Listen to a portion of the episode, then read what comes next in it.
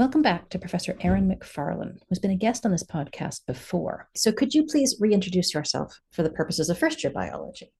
I am um, Dr. Eryn McFarlane. I am the head of the Statistical Genetics Lab, which for a while was just me, but now has people in it at York University in biology department. I work on hybridization and genetics and statistics.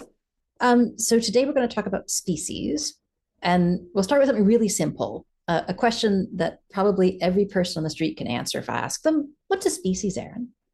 Oh man, um, no, this is just such a hard question. And I think if you ask three biologists, you might get 10 opinions on what a species is. Okay, okay. So back off. You know, most people will think that's an easy question, but it's really not. I admit I asked you that to try and get that kind of reaction of the, I love your phrase that ask three biologists and get 10 opinions, because that's about right. But what I said my question is sort of true, is that if you ask anybody off the street, they will think they know the answer. Every random person you ask can t- give you a solution to that question, and every biologist probably can't. So let's start with a slightly different question because most people when you ask that question, are going to give you something which we would call the biological species concept. Maybe not by name, but most people will answer with that, even if they don't know that's what they're doing. So, what is the biological species concept? See, this is a question that I can't answer because this is a very commonly described concept. Um, it was proposed by Ernst Mayr in the 1940s and basically says that a species is a group of animals that can reproduce with each other um, but can't reproduce with other groups. So, you know, it means that within a group, they can make offspring and those offspring can make offspring. But if they try to make offspring with another group, it, it doesn't work. So there's this reproductive isolation that we're looking for to try and to say that we have a species. So, you know, and this this makes some sense. If you can reproduce, then you can have selection you, for the surviving offspring. And so this makes a lot of sense. And this is probably pretty intuitive. Someone can look at dogs and say, look, we have a species. They can look at cats, say, look, we have a species. And They can say dogs and cats can't breed with each other. And that's kind of the end of it. Okay. So it's a concept whereby reproduction and barriers to reproduction are key in how we define anything. So why isn't that just the answer? Oh, because there's so many cases where it doesn't work. You know, there's lots of species that reproduce without sexual reproduction. So right away, what do we call them? I just said species, but we don't need sexual reproduction to define them. So these are plants that can self-fertilize or microbes that like bud and split into two or species where like rotifers that are all females and can act as clones or um, instances where we have females going through parthenogenesis what do you do when you don't have sexual reproduction? So if if we consider all life from bacteria all the way to mammals a lot of the world doesn't work like this according to the biological species concept. So if you're a mammal or a bird and you're not too weird or hybridizing then it's a pretty good concept. But we, as I said, I work on hybrids and there's lots of perfectly viable hybrids where if you would look at it, you'd say, look, hey, we have two species. And then, oh, hey, we have intermediate individuals um, who can themselves produce offspring. In addition to that, there's the problems of things like fossils. It's really hard to measure reproductive isolation when you have fossils because you can't see them in the act, as it were. Um, so biological species concept can't really apply. So it's probably correct to say that most biological groups can't be defined using the biological species concept. And we're seeing the rules about reproductive isolation being broken all the time. Okay, so I really like that. And it's fair to say that we like this concept because it applies to big stuff like us but if you think about the full scope of life alive now, it doesn't apply to most things. And if you consider that most life is has gone extinct and is therefore fossils, it doesn't apply to virtually anything out there other than a very small isolated group of things that are alive now and obey the rules. As my supervisor would have said, they've read the literature and they know what they're supposed to be doing. so let's talk about some alternatives Um, we're not going to go through the dozens and dozens of species concepts that actually exist, but I thought we should talk about some of the most commonly used ones that students will encounter. So, after the biological species concept, the most common answer that we would get asking your grandmother is probably something called the morphological species concept. What's that? So this one also makes a lot of intuitive sense that if you have things that look alike, we're going to classify them together. A species is a group of things that look alike or look more like each other than they look like other groups. So lions look like lions and you can ask a preschooler like, "Hey, what are these?" and they'll go, "Those are lions." And they won't get confused about what else there is out there. This also is about the only thing we have to describe extinct species where all we have is morphology. So all we can classify them on is morphology, like in the case of fossils. Morphology sounds simple. If it looks like a lion, it is a lion, and that's all we got for fossil life.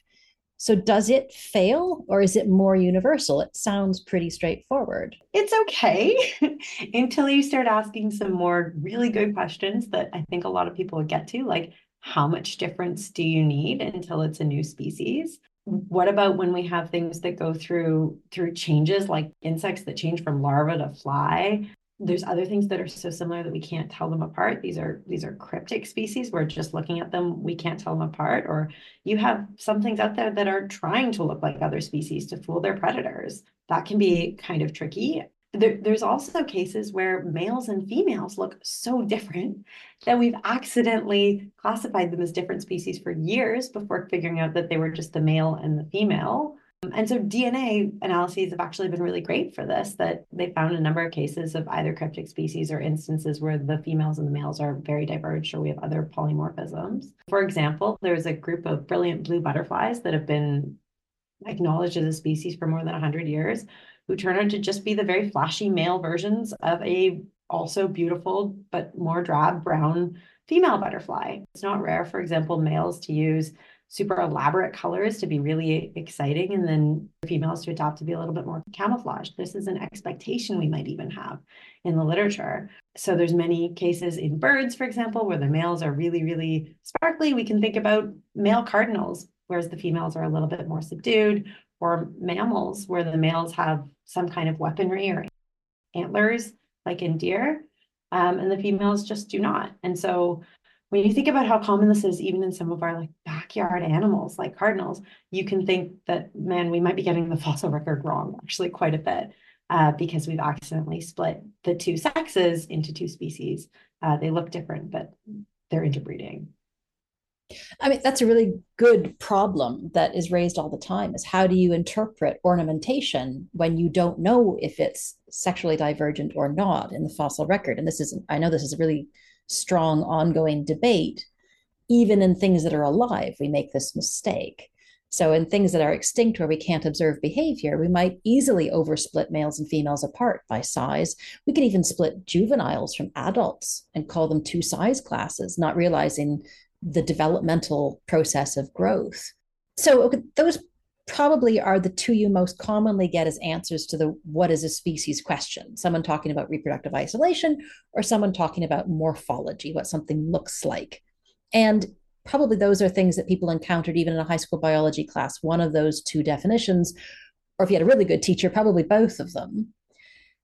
And you've just ruined them. You're welcome Yeah, I mean, next on my list, what's the genetic species concept? So there's a couple of different genetic species concepts out there, but they're usually arguing for, again, some kind of discrete genetic pool, a small gene pool. Again, the nice thing about genetics is we can put a number on how much hybridization might be happening as long as most of the reproduction is within the group so that we think of the gene pool as being mostly discrete. Um, and it allows for a little bit more mm, fuzz around the lines there. So is that then a kind of solution to the fact that the biological species concept sometimes seems really strict. You can't have any mating outside the group. But then, of course, your research area is all about mating outside the group um, and hybrid formation. Does it allow for that kind of wiggle room in the definition? So the genetic species concept is great that it can apply to groups that are clonal, but we just couldn't we couldn't do this with biological species concepts.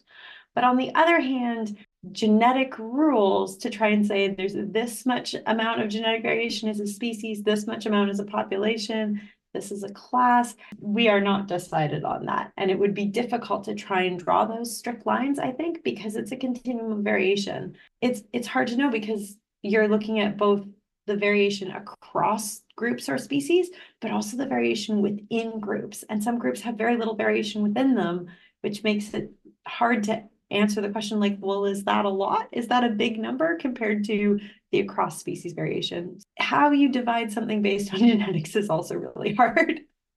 That sounds like the same problem as morphology. How much is enough to make it different? And when you place some sort of rule on it, you need this amount of morphological variation to be a new species. Does that correspond at all to what they're actually doing, reproductive outputs? If you took the same two sets of rules, you know, a morphological rule and a biological species concept rule, would they come up with the same numbers? It's interesting. Would you find the same groups?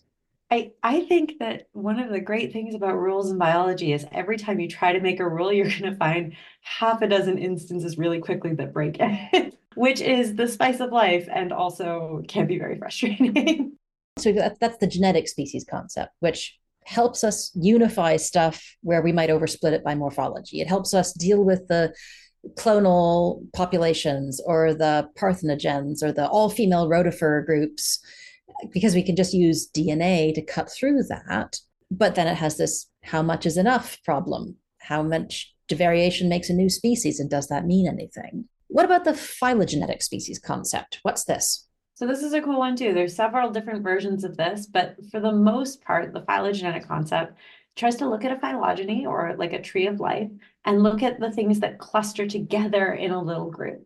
And so then the smallest group in the tree can then be diagnosed as being unique for some reason. So looking at the tips of the tree, clustering them together and saying like, okay, this is this is a species. These are all together. Probably you would be incorporating some information already from morphological traits or genetic ones to try and help define this smallest diagnosable group. And then you're going to have some of the same problems as soon as you bring in morphological traits or genetic traits. If you have field data about whether or not there's reproductive isolation there, you're still making some of these judgment calls, and it can get a little bit philosophical. Can get a little bit circular, really, because you have a phylogeny that's made of data that's then used to say a branch is different because of the same data, which is a little bit troublesome. And of course, we are seeing also that groups are not totally discrete in a phylogeny. So if we look at a tree, but actually we're seeing that the twigs are then interbreeding with each other, they're not really separate things. So sometimes we can think of phylogenies is more bushy than you can see in the diagrams that we draw. It's really hard to draw a circle around something that isn't separate and say, look, that that's it, that's a species, and be confident in that.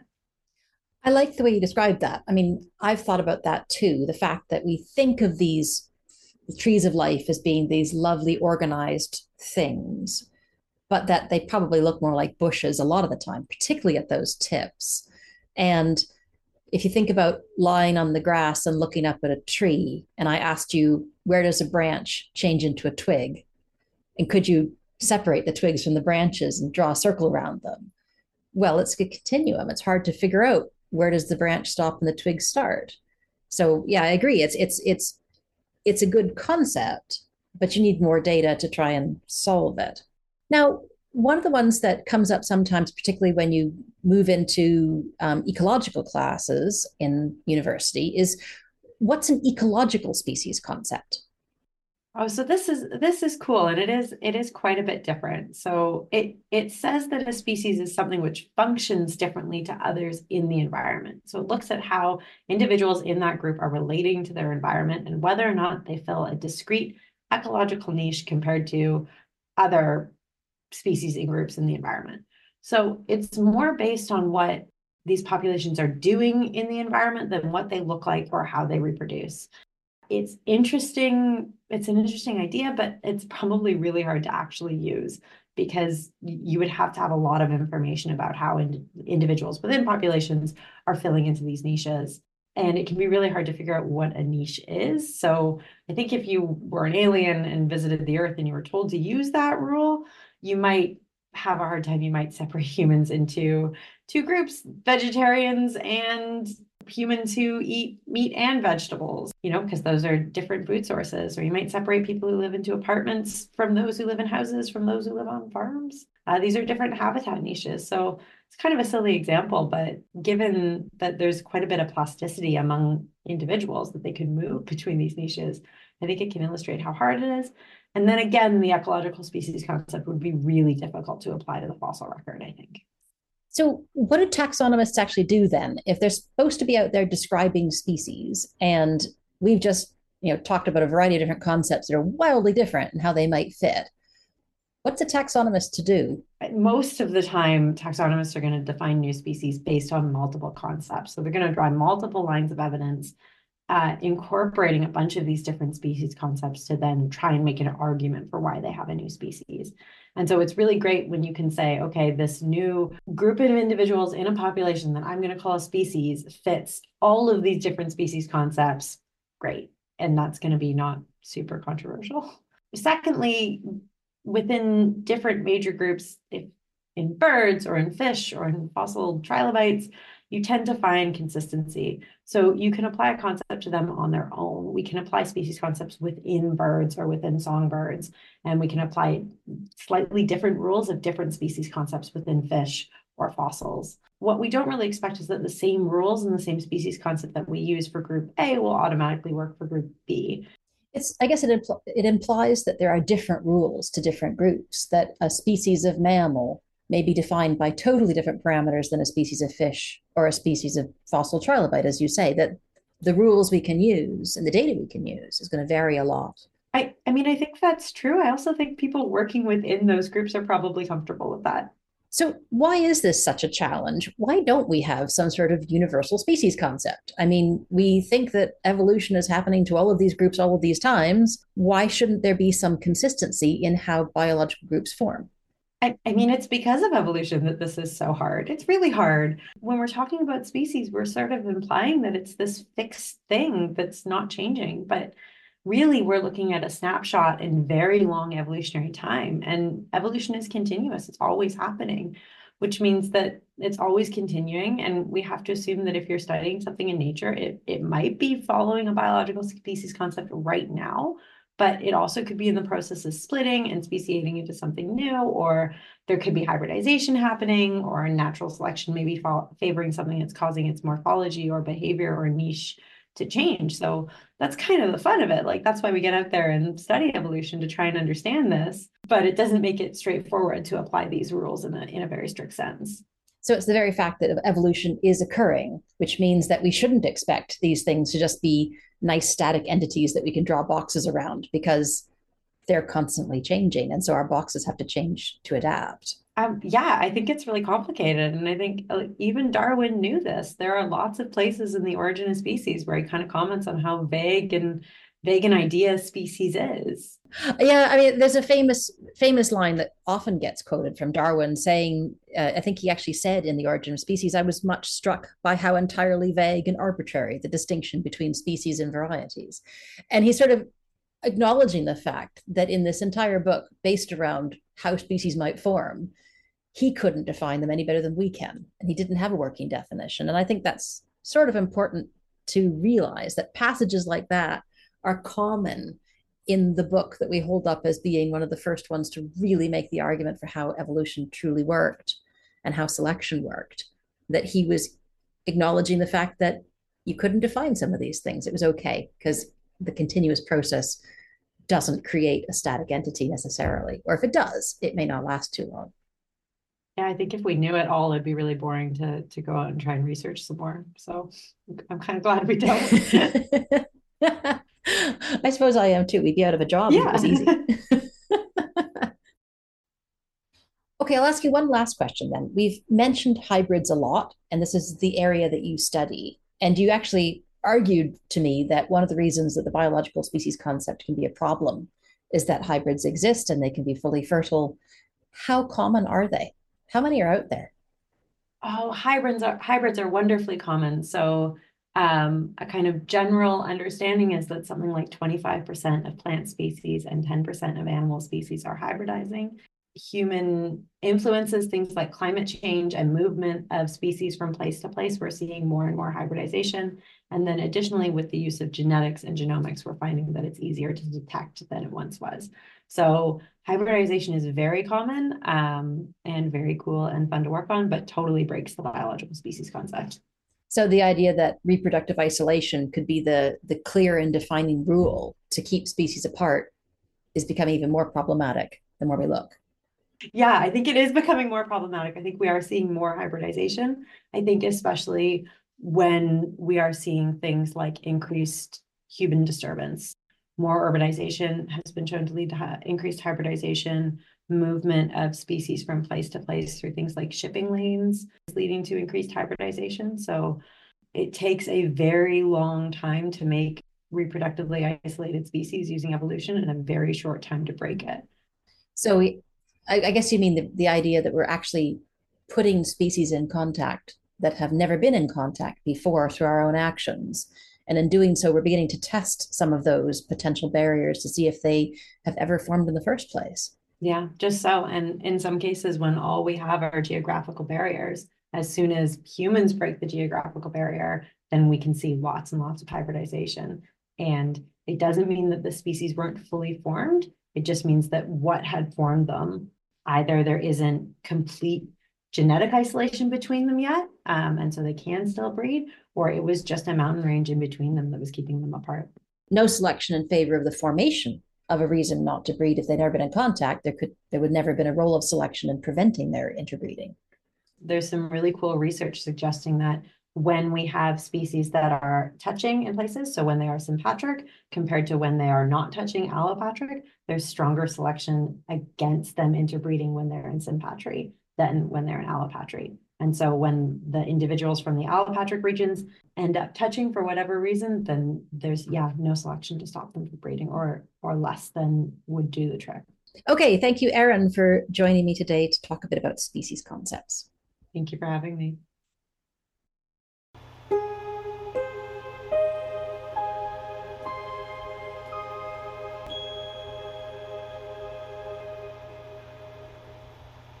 This has been a presentation of the Bio Audio podcast.